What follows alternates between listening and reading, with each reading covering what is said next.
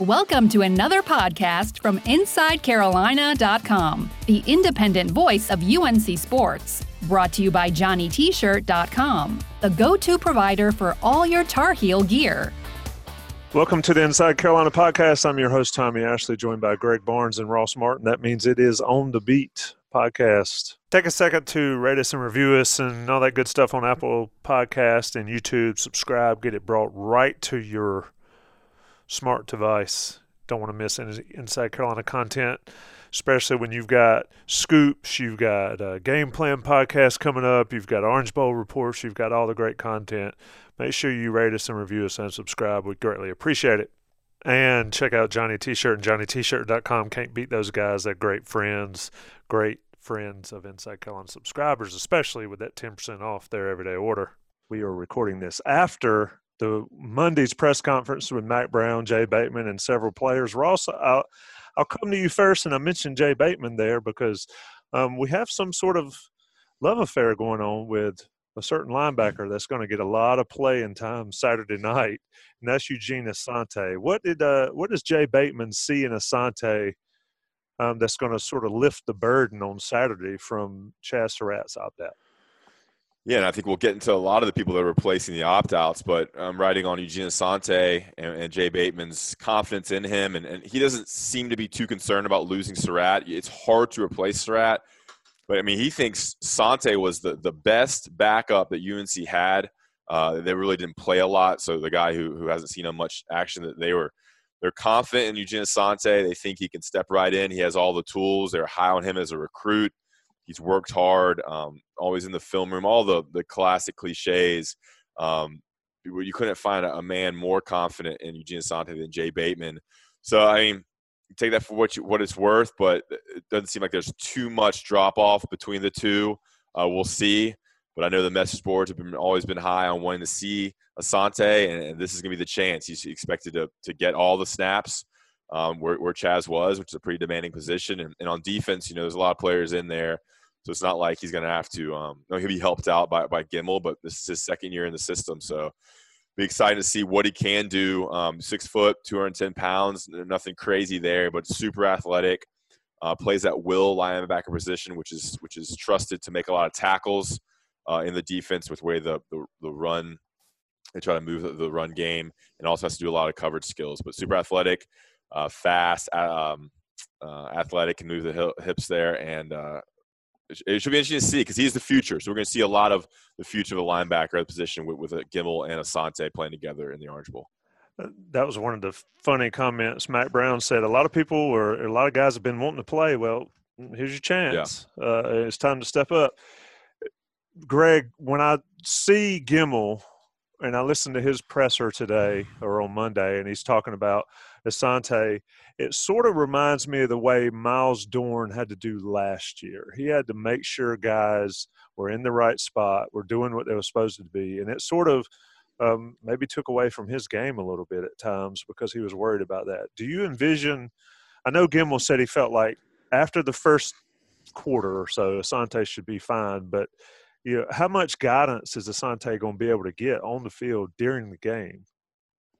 I, I think a good bit. And I think one of the things we kind of overlook with Surratt's decision is that Gemmel's the linebacker that calls out the plays. Um, so if, if you're losing that component, that would be a much bigger deal. Um, so Gemmel is kind of the, the quarterback now of, of that defense. And so he will be able to help Asante. The fact that uh, they, they do line up relatively close to one another, he, he can have that communication pretty easily. Um, I think kind of where you're you're lacking as you as we saw against Miami and as we saw against Notre Dame, um, you Surratt did a really good job uh, spying at times on those quarterbacks, and Bateman gave him some leeway in terms of uh, making plays, whether it be in coverage or or coming up on delayed blitzes and making sure those guys stayed in the pocket. Uh, so that's going to be a, a, difficult ask for Asante uh, if they want to put him in that role. So you've got to pare down things because he doesn't have that experience. So I, think there's no doubt he's going to be a great player. Um, he, he, probably does not know that the nuance of a lot of these things quite yet. And that is a benefit of having two weeks instead of just one to prepare. You can really kind of coach him up to be prepared for some of that stuff uh, that Kellen Mond and that offense will do. uh, but it's still going to be still going to be a challenge for him. You can mitigate it somewhat with, with experience there beside him. Uh, one thing that was concerning Ross is I can't remember. I think it was Bateman, may have been Mack Brown said they played him a lot against Virginia Tech, Yeah. and it didn't really work out with the what they were Yeah. trying to ask him to do. He played him at nickelback. It sounded like, which I mean, I didn't really know that, but that's where he got. He's got his most snaps against Virginia Tech, and he played, I guess, a hybrid nickel position, which Bateman said didn't really fit what he can do, and he wasn't really able. His, his skills weren't made for that position. So maybe they tried to get him on, which makes him makes me think that you know they thought he was one of the best eleven defenders. They just wanted to get him on the field, like they've done a lot with Trey Morrison. But that nickel hybrid linebacker position or whatever that was didn't work out. But he's been the guy whenever Chazz comes out for a break or gets injured. He plays a lot of snaps on special teams. I mean, and it was assumed when, when Chazz opted out that they, everybody immediately knew it was Asante's role. Like he is the backup. So there was no confusion there, no competition. He's been waiting in the wings and kind of waiting his opportunity and preparing accordingly. You know, Gemmel mentioned, you know, him just always watching tape and kind of getting extra reps and, and staying ready. Preparing to be a starter is a little bit different than preparing to be the backup with the idea that maybe you'll get in. So it's been a little bit different last two weeks, but um, Bateman thinks he'll be ready, and he's super pumped to to watch him play. So keep your eyes out on number eight. Number seven, Khadry Jackson. Who's eight? Khadry Jackson's number eight. That's Oh, yeah, the back. Kad- That, That's He's the other the- backup. yeah, so he's the he's the backups to the backups And, that are playing. and, and on that note, Cedric Bateman mentioned Cedric Gray as an impressive freshman who is would be the also the, the backup there as well. So the the the, the depth chart in that room is uh, Gemmel, Asante, and then and then Jackson and the true freshman Cedric Gray right behind them. It- It's incredible that Carolina's in the Orange Bowl, and these guys are going to have to play huge roles. Greg, before we move off of Asante and Gemmel, you described Gemmel as the play caller. Just sort of break down their roles a little bit because Chazz seemed to play the see ball, hit ball guy a lot, um, where Gemmel was the the manager out there. Sort of break down those two positions. Well, it's just it's just a matter of, of skill set and what Jay Bateman wanted to do. I mean, I don't think there's much difference in the inside linebacker positions. Uh, it's just kind of each guy is assigned a role. That's one of the unique things about Bateman's scheme is you he's kind of harped on the idea of it being positionless. And the reason why is is that he can call certain plays, and then within that particular play that he calls, he can say, okay, well, I'm going to tag this cornerback or I'm going to tag this linebacker or this defensive end in this particular role. So it can be the same play, but the blitz is coming from three different positions depending on who he tags. Uh, and so you don't want to complicate things too much at the inside linebacker position. And when I say call the plays, you know, when, when Bateman signals stuff in, the guys in the secondary are getting it, Gemmel's getting it, and guys up front are getting it uh, especially with how, how quickly these offenses run. So they kind of know what they're supposed to be doing anyway. So it's not the old school days where you have Mike Singletary who gets the play call and shares it with everybody. it's a bit more nuanced than that. Um, but he is the guy that kind of makes sure everybody knows what they're supposed to be doing on the front end, on the back end. And that, that's really the primary difference. The fact that Surratt is such a freak athlete uh, and- and his skill set really, because he's so young, so raw at the linebacker position, they really liked what he could do uh, rushing the passer, and so they just they just put those responsibilities on him more so than Gemmel. It also sounds like they they funneled they made Chazz the the extra um, defender to make the tackle in a lot of instances where the, the play was funneled towards him. And I think in the second half of the season you saw Gemmel rushing the passer a lot more too and being a guy in the backfield. So the roles Yep. do have confusion. They wanted Chazz to be there to make the tackle because Bateman said they expect uh, Asante to be there to, to make a lot of tackles as well, or as opposed to Asante and uh, Chazz play the will position, whereas I think Gemmel's more than Mike. Is that right, Yeah, Greg? Yep. Nailed it. I, I was going to ask, uh, who's Mike Singletary, Ross? Chicago Bull, Chicago uh, Bears uh, middle linebacker. Oh, okay, I was just making 86, 86 Bears. I was just making sure. Super Bowl shuffle. Yeah, that's right. nice. I'm impressed. Uh, my You know- birth year. You're not as young. Oh well, never mind. Former uh, former 49ers uh, head coach. He dropped his uh, pants in the locker room. nice tidbit there. All, uh, only Ross Martin. That is a one that up. is a macho move, isn't it? and told him what he thought of him. Uh, uh, let me refocus here. Let's talk. let's switch it up and talk about uh, backups at the running back position. Oh yeah, Javonte's opt out. A little bit of a surprise, but they knew Carter was going to be out. Um, Ross, I come back to you again. I mean, I like Elijah Green of what the of who I've seen, but it sounds like he might be down the totem pole a little bit for yeah. Josh Henderson and British Brooks. That's what it sounded like uh, with just how Mack said that there's a couple more things that Elijah Green has to learn. It sounds like British Brooks may be the starter. Uh, I think that Henderson's always been a little bit behind. I don't know. That's how, how I feel. I don't know if Greg would agree with me, but it's, uh, Greg, you were a little bit off there. It sounded like British Brooks is the starter. Is that what you kind of took away? Uh, that's what it sounded like to me. I yeah, mean, and then then Henderson and then Elijah Green. I agree with you, Tommy, that Elijah Green maybe has the bigger upside as maybe more the athlete, has a little more uh, a little more swivel, a little more athleticism. So I think we'll see all three, but uh, you've got to teach these guys quick. So they're probably putting in Brooks and Henderson a lot, and and keeping kind of Elijah Green as the, the backup. That's it. Those are the only three scholarship running backs left because of DJ Jones's injury. So we've seen Brooks in, in spring games, and we've seen him in, in mop-up duty. It looks like he's going to get the start uh, for UNC, and, and, he's been the team captain for special teams the last two years. So he is a uh, a voice in locker room. He's a leader. He's a veteran, but he hasn't gotten the shine yet at running back. He'll get that January second. Yeah, and that's the challenge here is because you've got DJ Jones, who was who may have been your primary number three guy, and he's out because of a foot injury.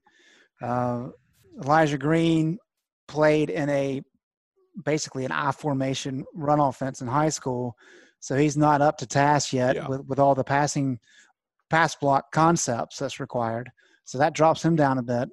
Uh, we know what Brooks can do. He's an Ashbrook native, uh, so, so props to the, the Gastonia peeps. but I mean, you, you, are you're talking about a, a walk on junior as your primary guy, um, and I think Henderson's. I, I think Ross is exactly right in the hierarchy there. Um, but then, I mean, with Brooks being your special teams captain, I mean that that filters down to special teams. And so, where do you limit Brooks? Do you let him do everything and risk potential injury? Uh, do you try to pick and choose where you want him, which could potentially hurt you on you know, either offense or special teams? So there, there's very much a uh, kind of a, a, snowball effect of, of not having Javonte get you into this area where guys that you're using on other parts of the team are now being having to be a focus offensively, and it just mixes up everything. That's where the the late declaration by Javonte, I think, muddies yep. the water even more because you're right. British look Carolina's special teams. Eh, we could argue that they cost them two games this year, mm-hmm. and mm-hmm.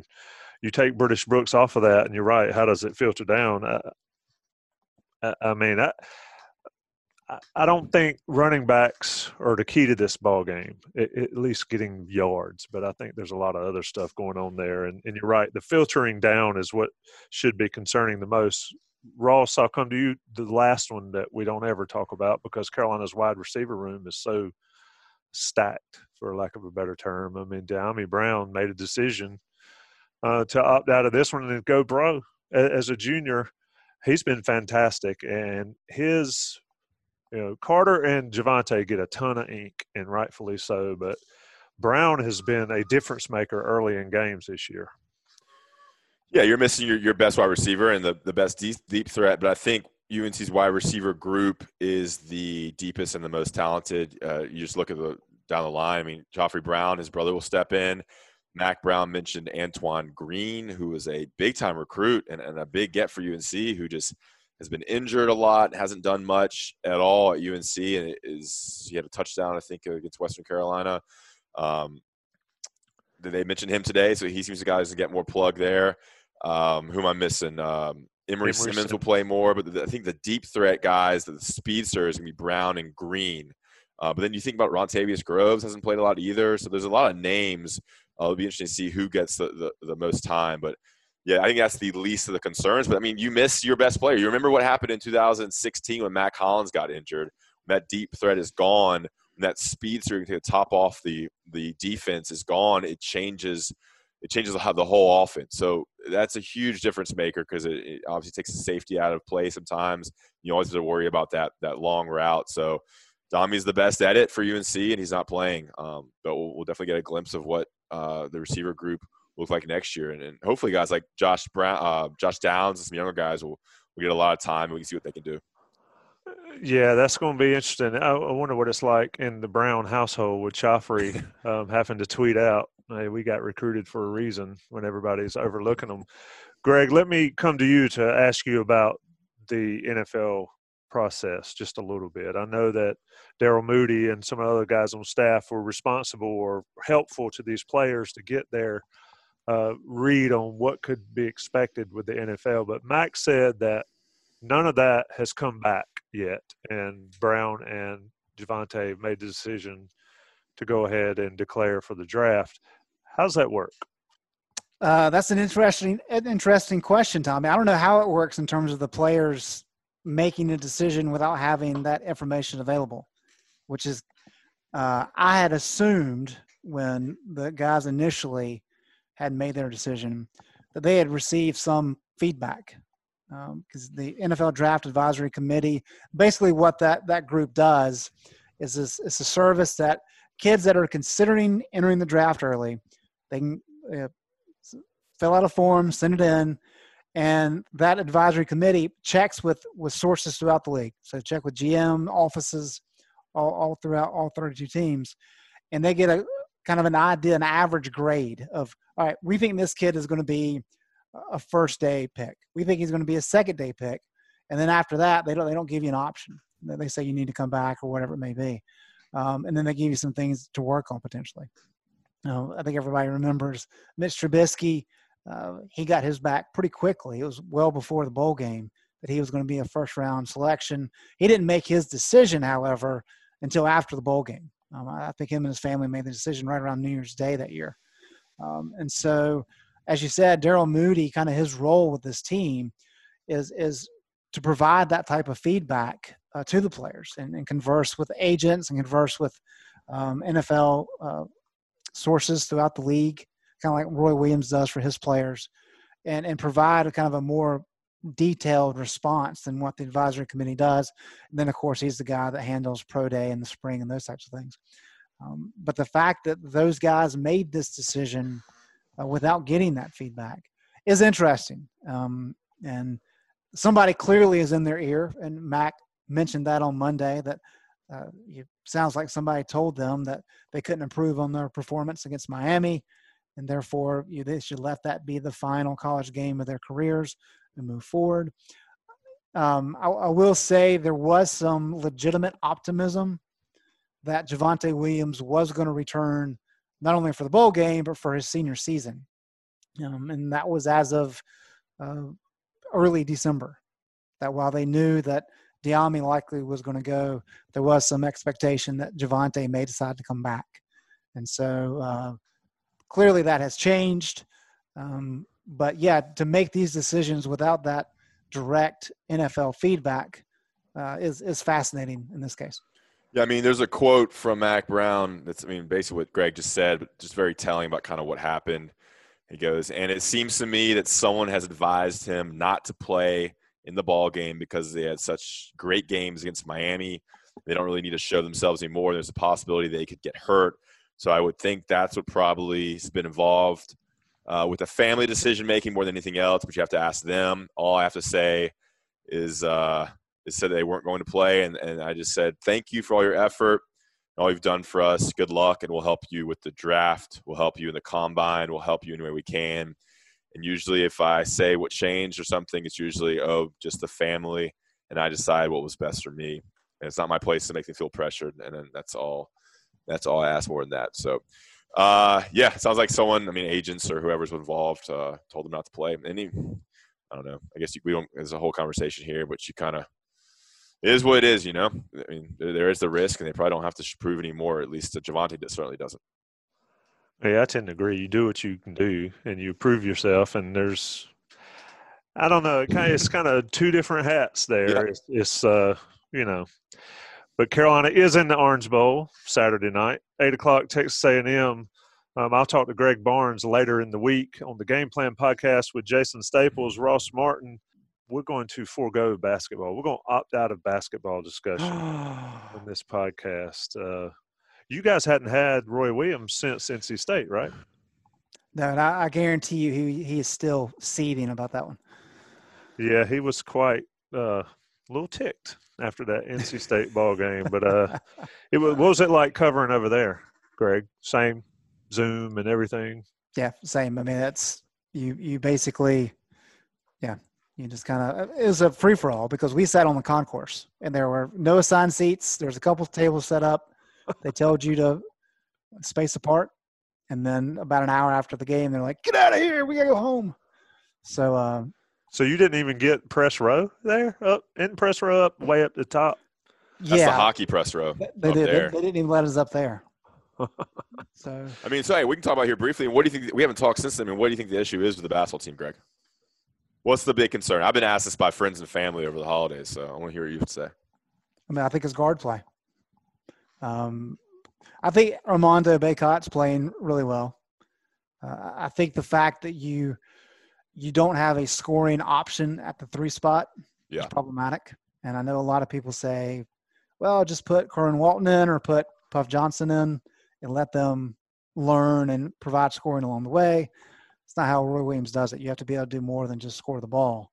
Uh, but when you combine that with the fact that the freshman guards, who I think RJ Davis is going to be a really good player for UNC.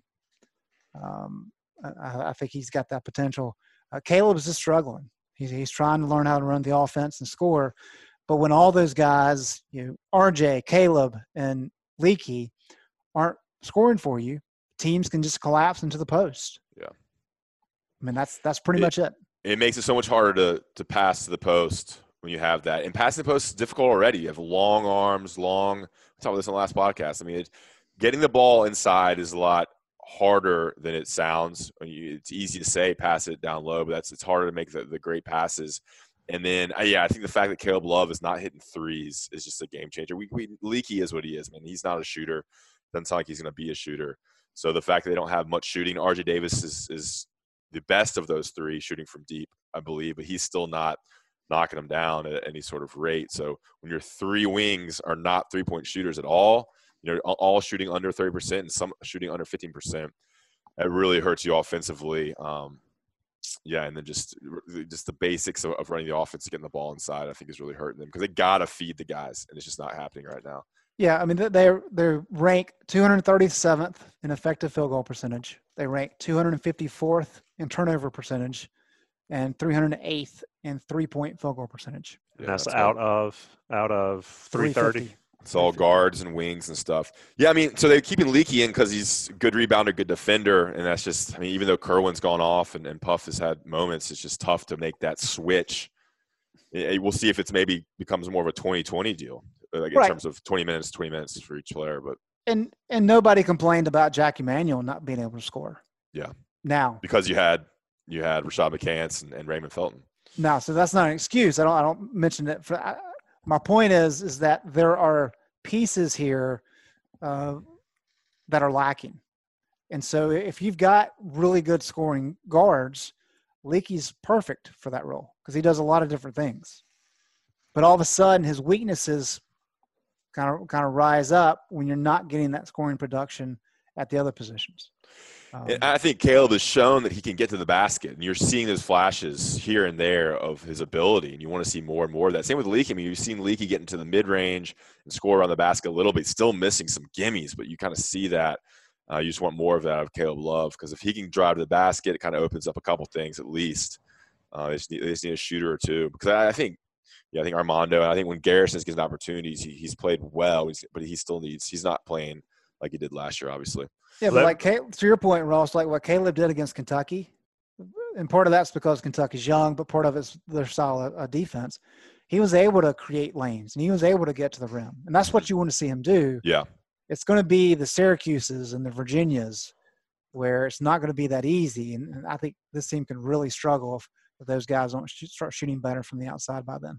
Well, it's it's also they did well against other young teams Sure. and, and against. I mean, you look at a a team like Gonzaga. We know they're the best, but uh, uh, they're very experienced with a young stud that can play with a bunch of experienced guys. But l- let me ask you, Greg, name name three players on Carolina that are playing above expectations this year.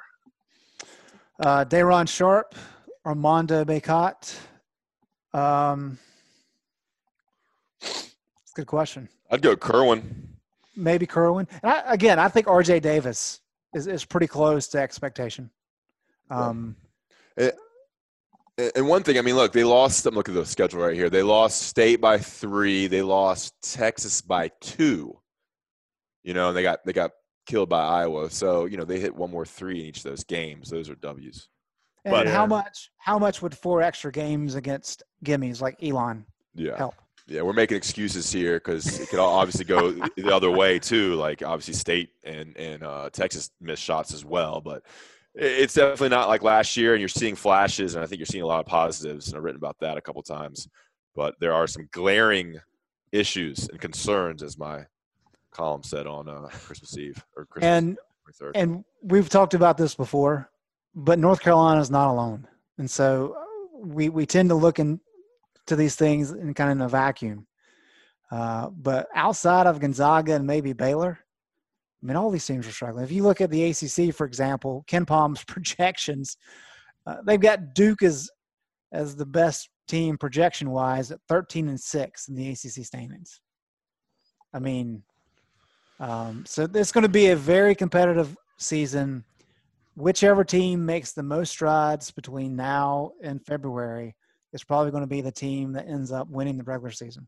All right, let's get political, Greg. Do we see February?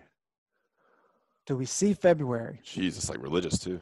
uh, in the in the sports world or just in general? In Yeah, the co- Tommy thinks the world's gonna end. I do. Um, I think the next couple weeks are going to be a challenge, just because I mean, you know, what they come out and said that there's 1.2 million people in the airports the day after Christmas. Uh, so you would assume that the spike that we've been seeing in the last month will probably continue for another couple weeks, um, and so you may see some more games postponed or even canceled. That's the thing. You talk about postponing games. Where are you going to make them up at? I understand the the choices are going to be there to try to make it up. But like UNC's got one open date on their schedule. Um, so I don't, I don't, you know, I don't see the, the Syracuse game being being made up. We'll have to see, but uh, there's going to be some some games lost, I think, in the next couple of weeks. But if you get through that and everything looks okay, and you're not seeing many cases pop up uh, throughout the league, then uh, yeah, I think you'll be able to finish the season.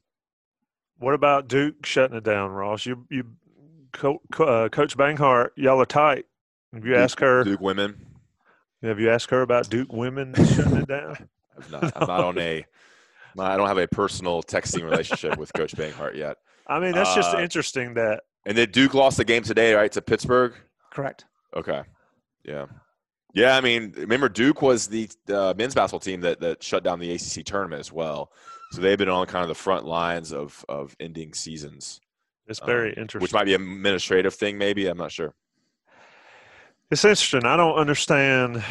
Knock on wood, um, traveling to Miami to see a ball game, but these these guys are basically in a bubble, are they not? Except for the holiday. Uh, I mean, and they're you got these teams that are out there getting wrapped up in it. I don't know.